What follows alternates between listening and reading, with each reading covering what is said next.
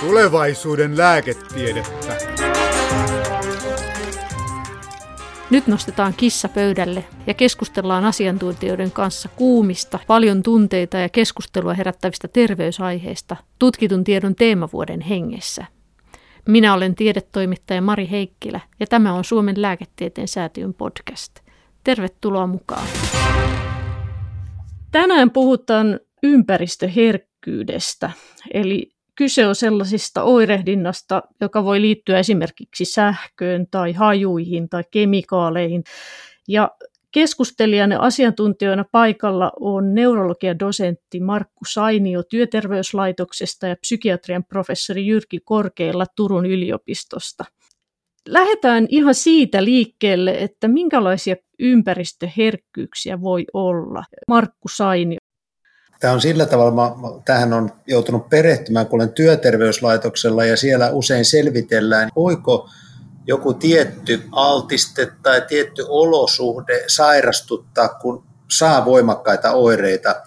Nämä tavallisimmat ympäristötekijät, joista ihmiset saa oireita, on sitten tämmöiset tuoksut, jotka on usein tämmöisiä hajusteita, jotain kemiallisia – aineita tai sitten ne voi olla pakokaasuja tai jotain semmoisia, joita voi tuoksua. Sitten osa semmoisia, joista ei oikein tiedetä, että miten ne niitä oireita aiheuttaa. Ne voivat tämmöisiä sähköä tai sähkölaitteita tai sähkömagneettisia kenttiä. Sitten ne voi olla jotain tämmöisiä olosuhteita, joissa on sitten tunkkasuutta. Usein sekin tulee vähän niin kuin hajuaistin kautta, niin ne voi liittyä sisäilmaan ja ja, ja sitten ne näyttäisi siltä, että ne on vähän eri maissa eri, että ne, ne, niin kuin, se altistekohde niin voi vaihdella, pikkusen, että sitä on enemmän esimerkiksi sähköherkkyyttä niin kuin Etelä-Euroopassa ja meillä taas täällä Suomessa ja Ruotsissa on sitten tätä sisäilmaherkkyyttä.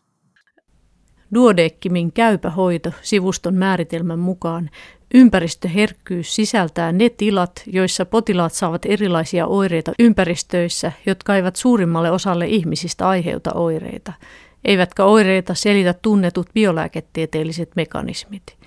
Oirekuva voi liittyä periaatteessa mihin tahansa ympäristötekijään. Yleisiä oireiden aiheuttajia ovat hajut, kemikaalit ja sähkömagneettiset kentät, ja näitä on nimitetty aiheuttajan mukaan omiksi herkkyyksiksi, kuten hajuherkkyys, monikemikaaliherkkyys ja sähköherkkyys. Tyypillisesti potilaalla on usean tyyppisiä herkkyyksiä. Jyrki Korkeila. Oireet ovat todellisia. Näiden ihmisten oireet ovat ihan todellisia. Mutta sitten kausaalioletukset niiden syistä, se on niin kuin tavallaan eri taso sitä asiaa. Niin kuin eri asioista keskustellaan silloin, että onko oireet todellisia, ne on todellisia, ja mitkä on ne kausaaliprosessit siellä taustalla. Se on toinen kysymys. Markku näistä osaa paremmin kertoa.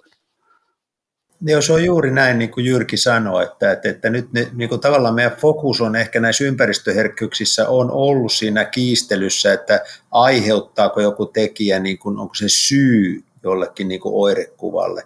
Ja, ja meidän pitäisi oikeasti ajatella sitä niin, että, että, että, että meillä on oirekuva ja sen takia niin kuin tämä ihminen tarvitsee apua, koska se voi olla, että pahimmillaan nämä oirekuvat on sellaisia näissä ympäristöherkkyyksissä, että ei voi poistua kotoa ja siellä täytyy tehdä ihan valtavasti erilaisia muutostöitä tai jotain vuoraa vaikka niin kuin jollain tämmöisellä sähköä eristävillä materiaaleilla sitä koko, koko tilaa, joka sitten tavallaan mitä, mitä äärempää tämä toiminta on, niin sitä enemmän siinä alkaa ympäristö niin kuin reagoida, että onko tämä, mistä tämä nyt oikein johtuu. Mutta siis ajatus oli se, että, että, että ympäristöherkkyydet, niin kuin sinänsä koko termi, tarkoittaa sitä, että ne, ne on matala altisteisille ympäristöille, matala altisteissa ihmiset saa voimakkaita oireita, ja nämä altisteet ei suoraan selitä sitä oiretta.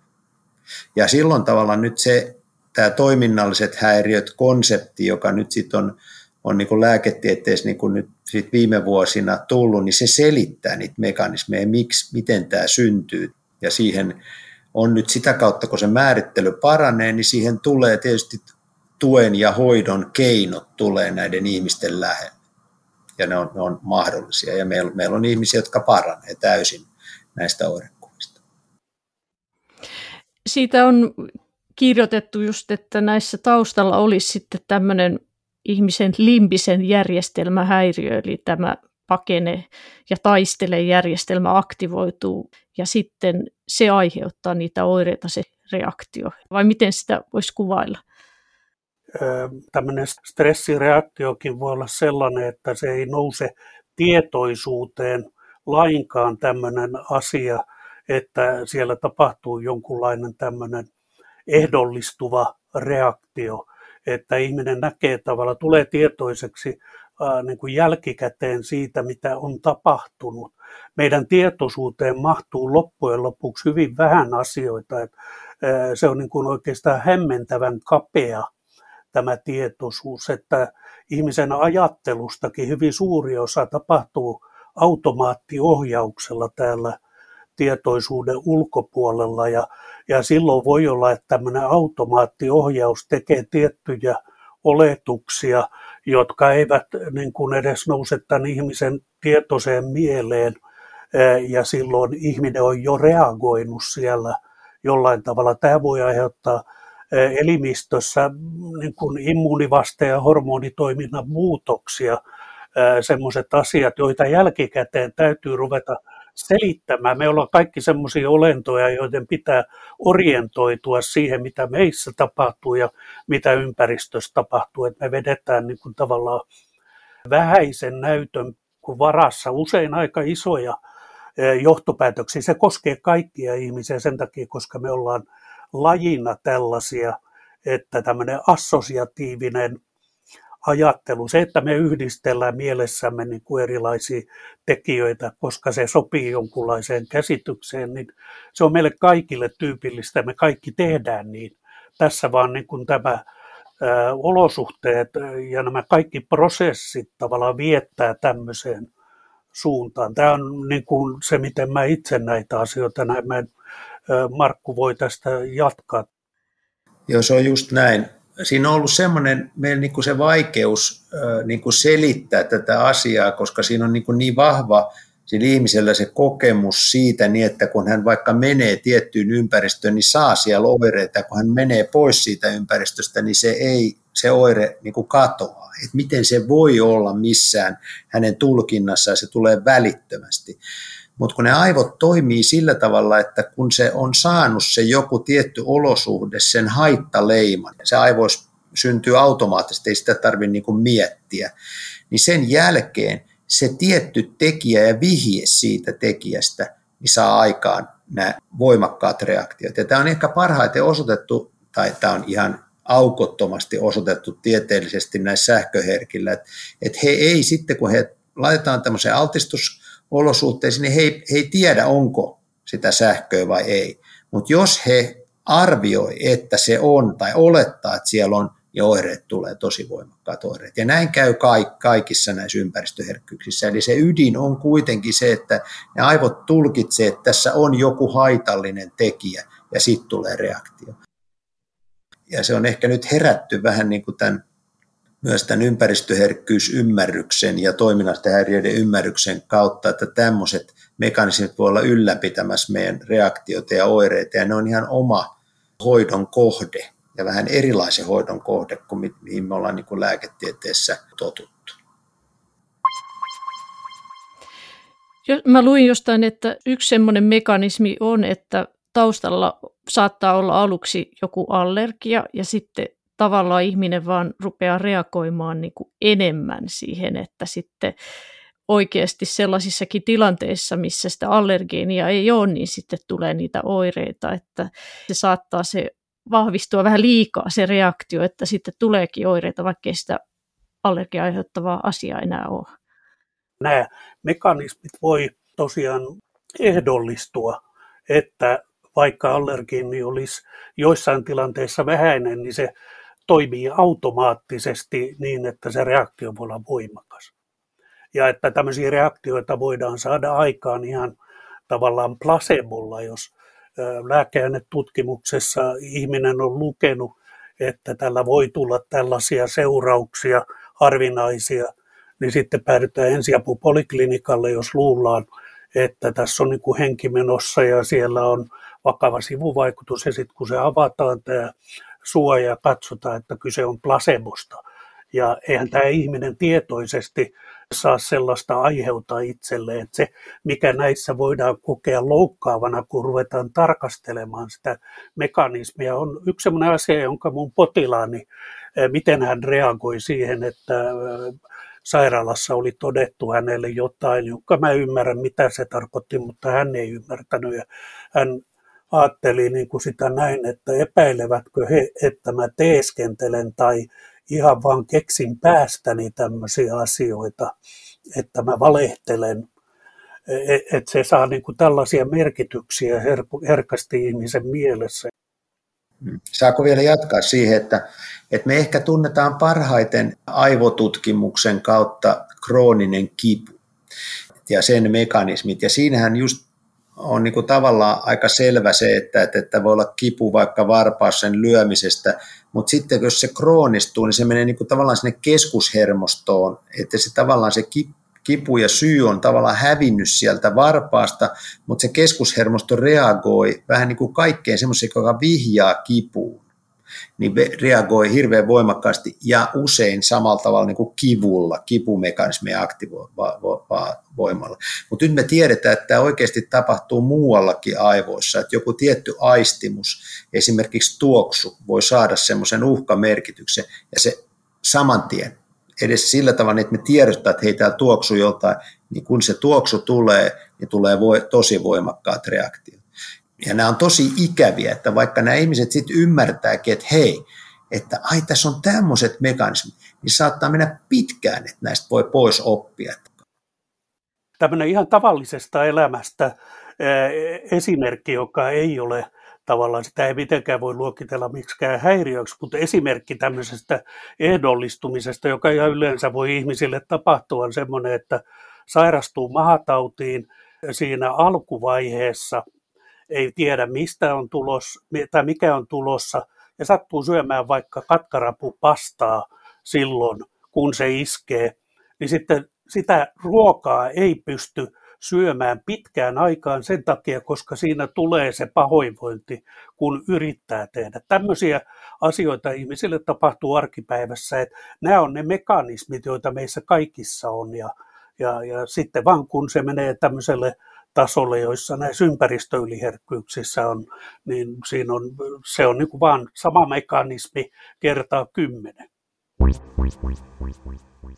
Moni meistä kokee epämiellyttäväksi esimerkiksi voimakkaat hajusteet. Duodeckimin käypähoidossa todetaan, että lievä haju- ja tuoksuherkkyys on tavallista, joten ympäristöherkkyyden kriteereihin on lisätty, että mukana tulee olla merkittäviä elämäntapa- tai toiminnallisia haittoja ja keskushermostooireita. Ympäristöherkkyyksien hoitoon ei ole tällä hetkellä tarjolla tehokkaita näyttöön perustuvia hoitoja. Lupaavia tuloksia on kuitenkin saatu hoidoista, joilla pyritään vaikuttamaan käyttäytymiseen ja tulkintaan ympäristötekijöiden haitallisuudesta tai omasta sietokyvystä. Markku Sainio. Me tiedetään se, että se luonnollinen kulku on siinä niin, että välttää niitä altisteita. Ja sitten loppujen lopuksi se sairaus on sitten loppujen lopuksi sitä välttämiskäyttämistä, että se ei voi, ei voi enää mennä mihinkään. Se on kaventunut se elämänpiiri tosi kapeaksi, että ei pysty mitään tekemään. Ja se on loppujen lopuksi sitten se ikävä lopputilanne. Mutta mikä on se hoito? Se ei ole sen altisteen pieni niin kuin siedätys, vaan se juju on siinä, että se merkitys sillä altisteella, sen haittamerkitys häipyy. Että se ei tuu siltä niin, että, että nyt mä, mä meen vaikka korkean paikan kammo, niin mä meen siihen reunalle, vaan joku merkitys siinä, että saisi muutettua sen, että se ei olekaan haitallista, se ei merkitse sitä haittaa, se nosebo leima siellä menee, ja sillä tavalla ne ihmiset on parantunut. Niin, tämähän on psykiatriassa myös sillä tavalla, että se altistaminen ei tarkoita vaan sitä, että tekee sitä, vaan kun tekee, sen merkitys muuttuu ja esimerkiksi kognitiivisessa terapiassa saadaan, niin saattaa terapeutti yhdessä potilaan kanssa harjoitella sellaisia, jolloin pyritään löytämään siellä, mikä kohta ajatusprosessissa, tunteiden käsittelyssä on vääristynyt. Mä sanon vielä se, että just tuossa tavallaan tämä psykologia ja psykiatrian hyödyntäminen siinä, että nyt jos katsoo sitä niin, että, että monilla kuitenkin kuormitus on saanut aikaan todennäköisesti niitä oireita jo aikaisemmin. Ja sitten tulee se tulkinta, että hei se johtuu tuosta ja tuosta, niin tavallaan sen kokonaisuuden arviossa niin tosi tärkeä olisi tämmöinen psykologin ja psykiatrin tutkimus siitä, että mitkä kaikki tekijät tähän vaikuttaa, koska ne auttaa purkamaan sitä risukasaa sitten, koska osittain voi olla niin, että sitten niitä, ne ei tahdo purkaantua ne voimakkaat ehdollisten ne reaktiot, jos ei niitä kuormitustekijöitä ole saanut, saatu jotenkin hallintaan.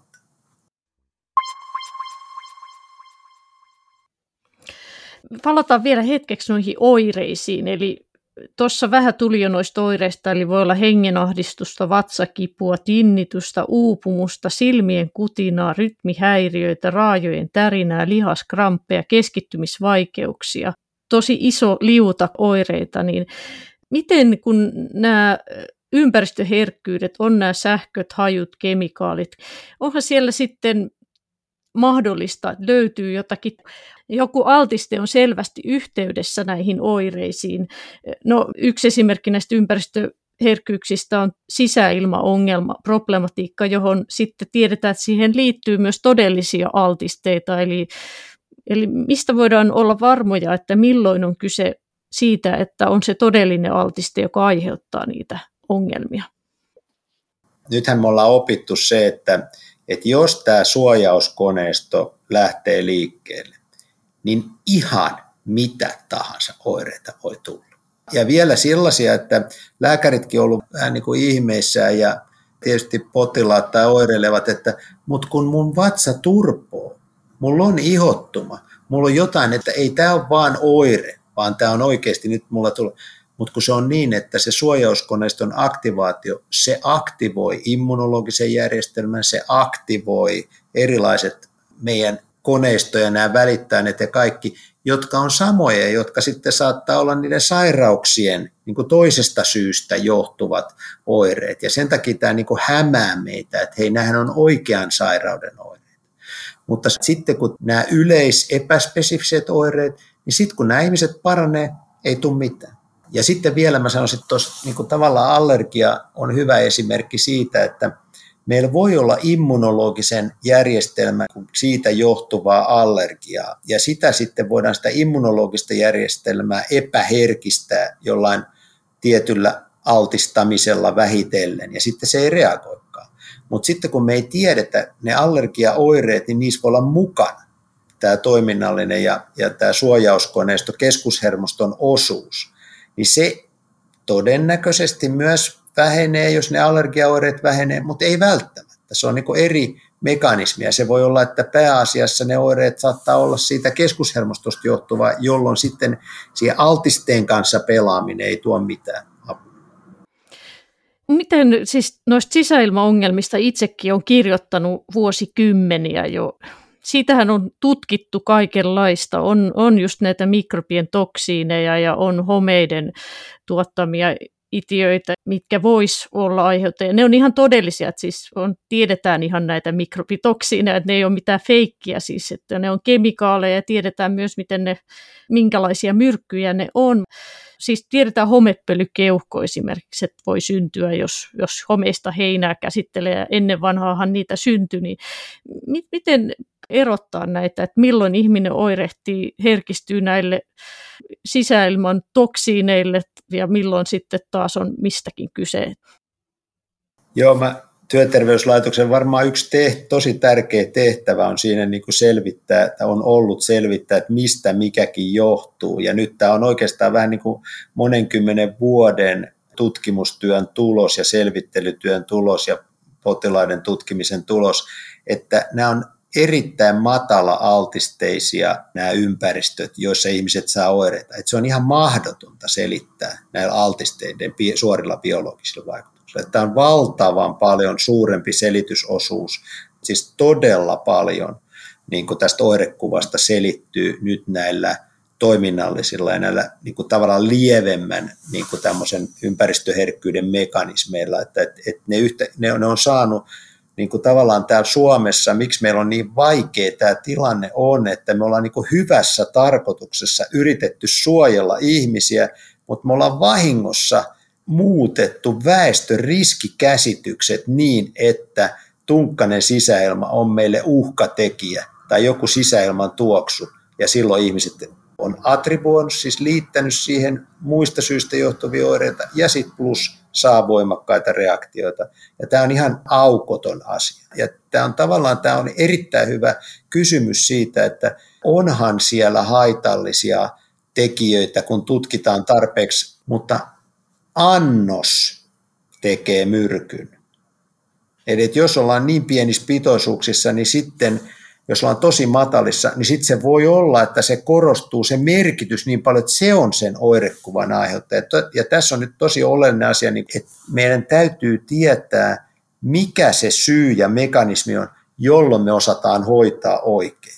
Ja jos on homepölykeuhko ja siellä on tosi 10 000 kertaa niin kuin korkeammat pitoisuudet kuin jossain toimistoympäristössä, niin silloin se on todennäköistä, että se on se altiste ja sitä pitää hallita ja kontrolloida ja välttää. Mutta jos se on joku matala pitoisuus, joka ei tule missään tutkimuksessa esimerkiksi esille, että se on vain niin teoriassa siellä tai joku on mitannut jonkun minimaalisen pitoisuuden, niin se ei selitä sitä. Ja silloin pitää etsiä muita keinoja, koska nyt ne keinot, joita nyt on käytetty, vältetään ja siirretään ihmisiä puolelta toiset, se lisää sitä riskimerkitystä sille ympäristölle, koska jo asiantuntijat ajattelevat, että pitää siirtää jonnekin pois, että täällä on joku tuntematon uhkatekijä. Mä jatkaisin tuosta pikkasen, ottaisin esille semmoisen asian, mikä Markku tuossa totesi, se, että, että niin kuin ympäristö vahvistaa sitä ja mä puhuisin tässä kohtaa myös tämmöisestä sosiaalisesta tarttumisesta. Ja se on tämmöinen käsite, joka on tullut tieteeseen sosiaalitutkimuksen perusteella. Eli me tutkitaan niin kuin silloin siellä sosiaalisia verkostoja ja katsotaan, että miten erilaiset asiat on tarttuvia. Ja tässä voi kohtaa, tässä kohtaa kysyä, että onko sähköallergia ollut olemassa ennen kuin joku on keksinyt tämän idean. Että, ja, ja mä näen myös sillä tavalla, että jos ihmisillä on oireita, niin sitten tartutaan myös johonkin selitysmalliin, aletaan sitä kautta selittämään omia oireita. Tämä on juuri se haittamerkitysasia, jonka Markku tässä sanoi. Eli kun tiedetään, että jos epäspesifisiä oireita on olemassa, niin sitten se voi olla sitä tai tätä ja se vahvistaa tällaista näin. Ja nämä on sosiaalisesti tarttuvia ideoita silloin, kun on tämmöisessä tilanteessa, jossa on näitä oireita. Tämä perustuu sosiaaliseen oppimiseen ja mallioppimiseen, että meillä etenee erilaiset asiat meidän sosiaalisissa verkostoissa ja ne, esimerkkinä nyt psykiatrian piiristä, kun paniikkihäiriökäsite tuli Suomeen, niin potilaita alkoi tulla vastaanotolle ja sanoi, että mulla on paniikkihäiriö, mutta siinä olikin kyse vaikka skitsofreniasta.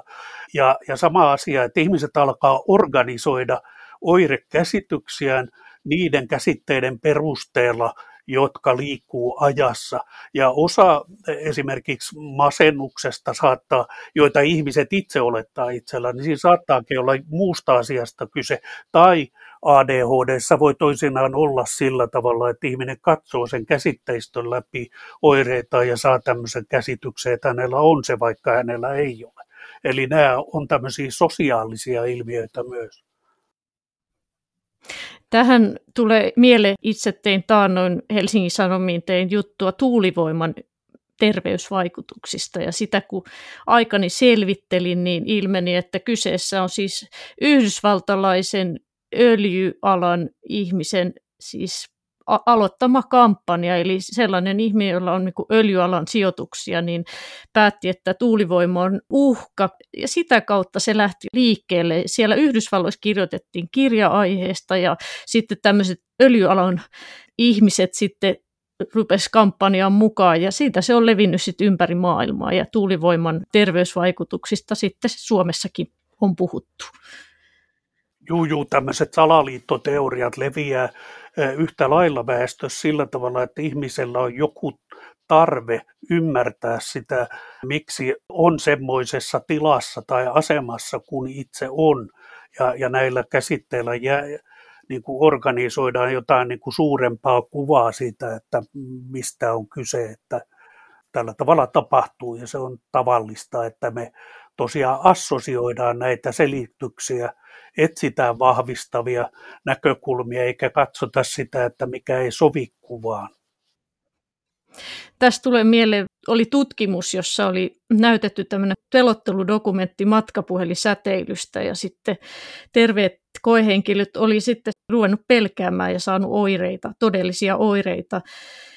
Ja sitten oikeasti nämä ihmiset ei ollut erottanut, milloin heihin kohdistui tätä sähkömagneettista kenttää ja milloin ei. Eli että pelkästään pelottelemalla saatiin koehenkilöitä siihen uskoon, että nyt heille tulee oireita ja ihan sitten tulikin oireita.